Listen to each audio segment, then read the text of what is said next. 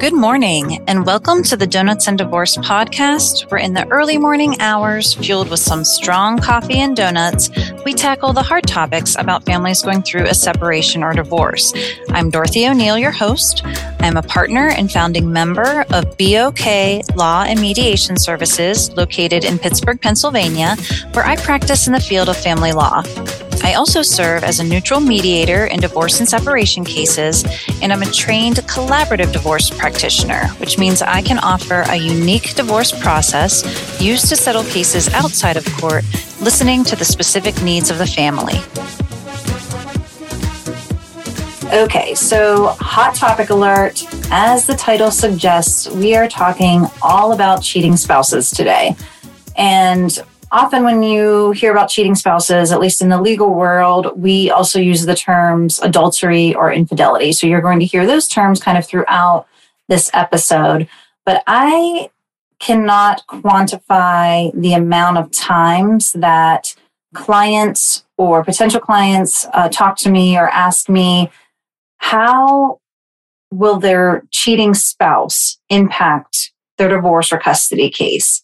Um, and it's not always, you know, from the end of the spouse who's being cheated upon. Sometimes the spouse who has committed the acts of adultery or infidelity are also wondering because they're a little nervous as well as to what might happen in the event that they're called out for their actions. Um, but a lot of times we get the spouse who was cheated upon and they're kind of wondering what that impact is going to look like. And I know that a lot of people have kind of the misconceived notion that proving that the other spouse cheated will make them look more favorable in the divorce or in the eyes of the court or in their custody case. So I get regular questions like, you know, should I get proof of the infidelity? Um, or if they already have the proof, they say, is this proof enough? Or, you know, if the judge knows about this, will the judge rule in my favor?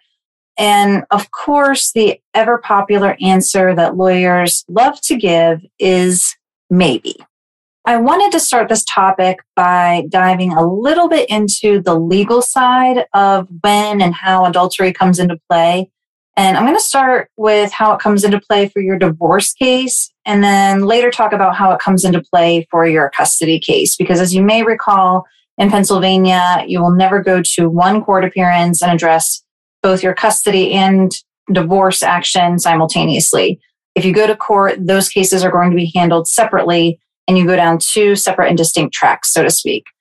I also wanted to kind of say that I don't mean to make light of the emotional trauma that can really result from someone who cheats in a marriage. If you know me, you know that I tend to bring humor into almost everything I do. Um, but I do understand and I do empathize with how downright traumatizing this can be to an individual to either be cheated upon or just have their trust completely ripped from their being. So I, I, do sympathize with people in this situation. I know how hard it is. I know the obstacles that can come with it, especially proceeding with a divorce. Um, so please know that, that that is important to me. And, and I definitely address this with all of my clients and I'm there with them. I hold their hands for some of them. Um, you know, I, I feel for them. So, again, I'm going to start with talking about how adultery or infidelity can uh, impact your divorce case. And, and really, there are two sides of this there is fault based divorce, but then there's also no fault divorce. And starting with fault based divorce, I've talked a little bit about this in the past on previous podcast episodes. But if you're going to pursue a fault based divorce, there is an actual statute that states that a court can grant a divorce to what they call the innocent and injured spouse, where it finds that the other spouse engaged in a specified fault. And it actually delineates what those faults are. Some examples of those faults are willful and malicious desertion, um, basically just up and leaving without reasonable cause for a period of one or more years. Um, of course, adultery or infidelity is, is a specified fault cruel and barbarous treatment of the spouse is a specified fault, imprisonment, institutionalization. So the statute again kind of delineates all of these faults, and you have to pursue a fault based divorce based on one of those delineated faults. And fault based divorces, I would say, are very, very uncommon these days. And the reason for that mostly is because they are so costly if you pursue one of them.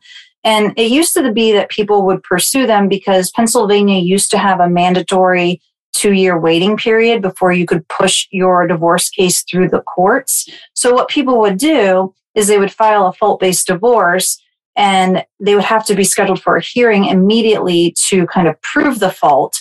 And if the court found that yes, there was fault, then they would bypass that two year waiting requirement and just push the divorce case forward. So it was kind of a strategy thing.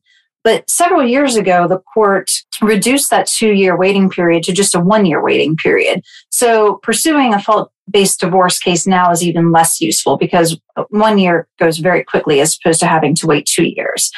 Um, the standard, if you are going to pursue a fault based divorce, is kind of murky and it's very unclear, um, even to attorneys, but even more so, I'm sure, to our clients but the standard to prove the fault is clear and convincing evidence of the cheater's quote opportunity and inclination end quote rather than having actual direct proof. And i know that may blow your minds but um, you don't need absolute proof to prove the infidelity. Suggests that you have to prove the adultery occurred as of or around the date of separation. So they're not interested in whether um, it occurred shortly thereafter the separation, although sometimes if you do prove adultery post separation, then you might also be able to prove that close relationship or that opportunity and inclination existed while the parties were married. But they're, the courts are not interested in what you do after the, the separation. If you are dating somebody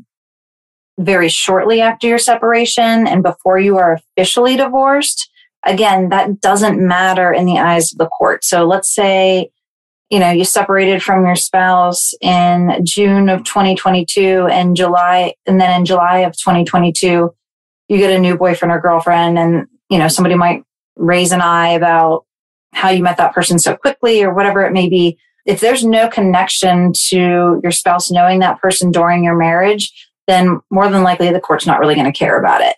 Unless your spouse happens to move in with that person after the separation. And I'm going to get into that in a little bit. But basically, you know, to summarize here with the fault divorce is you would have to pursue a specifically titled fault based divorce. You would have to identify that you're pursuing the fault, which is adultery.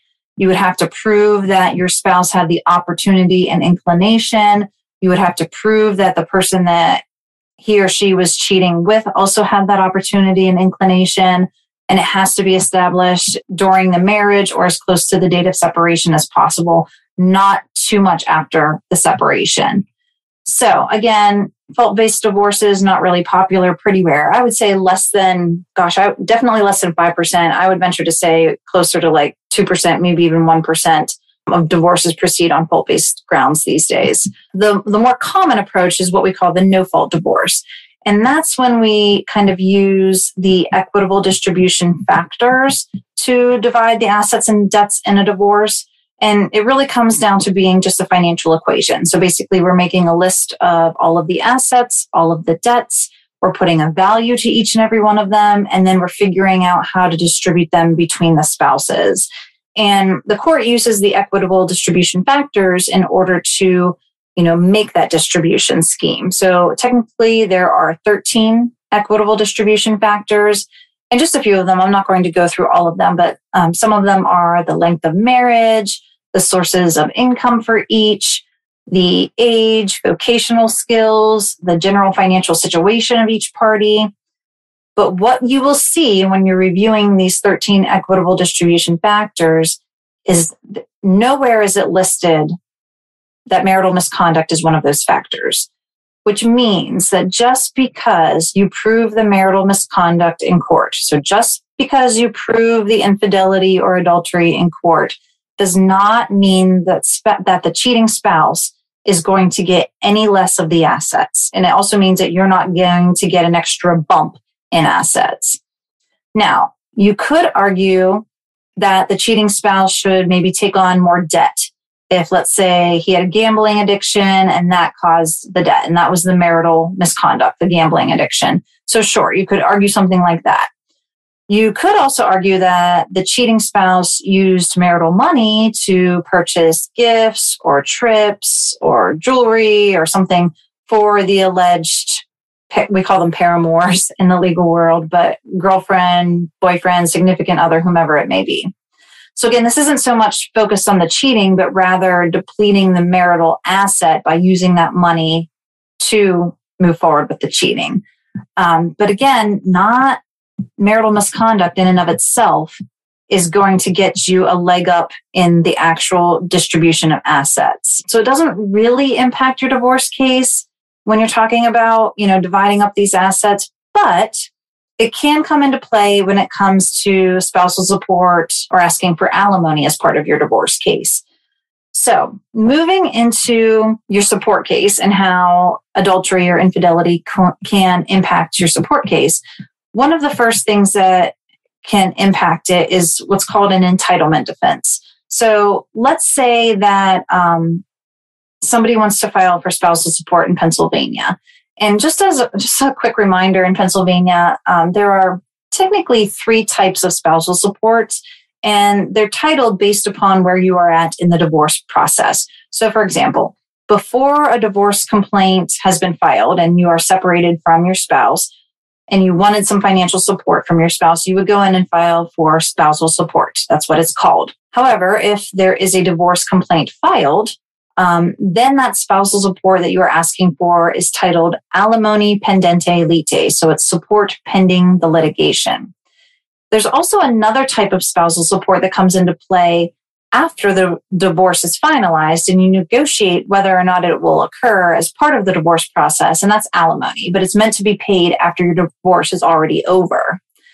So the law is that infidelity can impact spousal support and alimony, but not APL.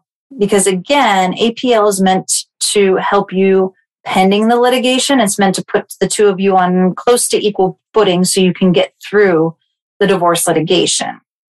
So, for example, if you cheated and then you file for spousal support against your ex and a divorce complaint has not been filed, then your spouse may have what's called an entitlement defense. And this means that your spouse can argue that since you cheated and that was the cause of the separation, and you haven't filed a divorce complaint to suggest that you want to move forward with the actual divorce, then you are not entitled to spousal support. In other words, you don't get to commit the marital misconduct and then kind of just sit back and collect spousal support without moving the divorce forward. So obviously the quick fix to this is that if your if your spouse makes this argument against you as the filing party, the quick fix is that you can simply just file a divorce complaint which is going to change the title of that spousal support again to alimony pendente lite. And in doing so, there's no longer an entitlement defense available um, because, again, it's meant to put you on equal footing to get you through the divorce litigation. But again, if no divorce complaint is filed, um, your ex or you, depending on the situation, can argue that the entitlement defense exists if somebody is cheating, and the court may not award spousal support as a result. Um, again, same idea with the divorce case is that you would need some sort of proof. Okay. You're still using the clear and convincing evidence standard. Um, a lot of times, and we'll get into this a little bit later, but a lot of times that includes text messages, sometimes, um, sometimes pictures, sometimes you have a private investigator involved um, as proof of the infidelity. Another part to that is sometimes the, the cheating spouse actually moves in with his or her new significant other. So if that occurs, then certainly it's easier to prove to the court that there's an entitlement defense that the infidelity did occur. Again, it gets a little bit gray if there's an argument that no, I just met this person after separation. But if I, obviously, if this person moved in with a significant other directly from the marital home, then uh, suffice it to say there was probably some infidelity going on. So that is spousal support and the entitlement defense that can come with that. Now let's move to alimony. And again, alimony is the other financial support that can occur after the divorce. We negotiate alimony as part of the divorce. um, but it can be impacted by a cheating spouse. Now, to determine alimony, there are 17 factors that the court reviews and looks at, and they are very similar to the equitable distribution factors that the court reviews in relation to a divorce and how to divide up a marital estate.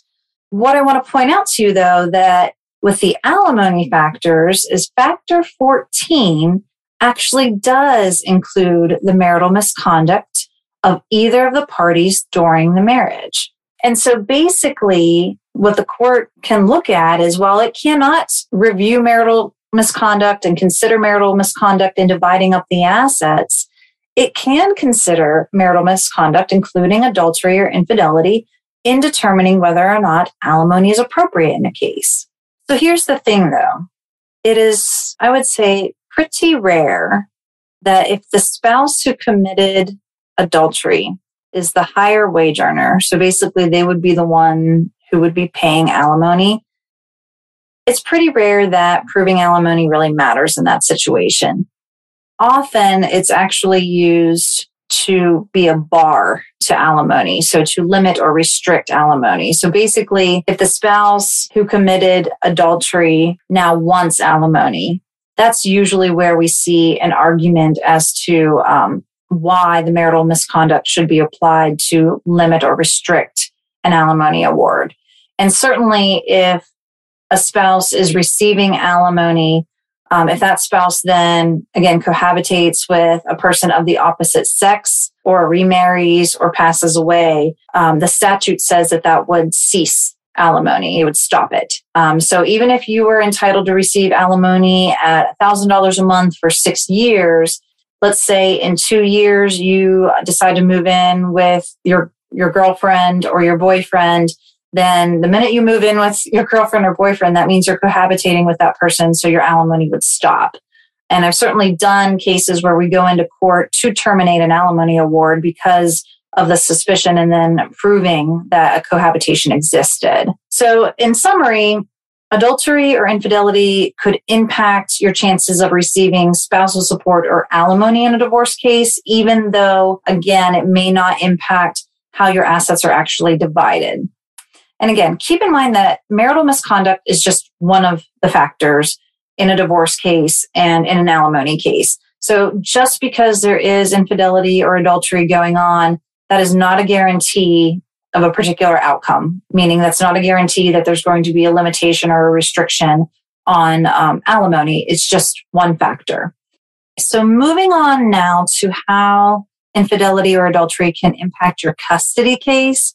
So this is a toughie because I know I hear it all the time. Clients come in and they're like, I know my ex is now seeing this person and whether it was during the marriage, whether it was after the marriage, they want to dig up some dirt on this new significant other, right? And again, unfortunately, I tend to have to be the bearer of bad news, but there's no real legal impact of cheating during the marriage on your custody case unless the person that your spouse is cheating with or is now dating is being brought around the kids and is involved in kind of like questionable behavior, like criminal behavior, drugs, significant alcohol, um, constantly degrades the other parent, abusive to the kids, whatever it may be. But the cheating in and of itself has no impact. It's more looking at who this person is and what is their impact on the children. Um, and it usually has to be pretty severe. Uh, when I say questionable behavior, uh, I'm not talking that the person, you know, maybe drinks every time that the kids see him or her.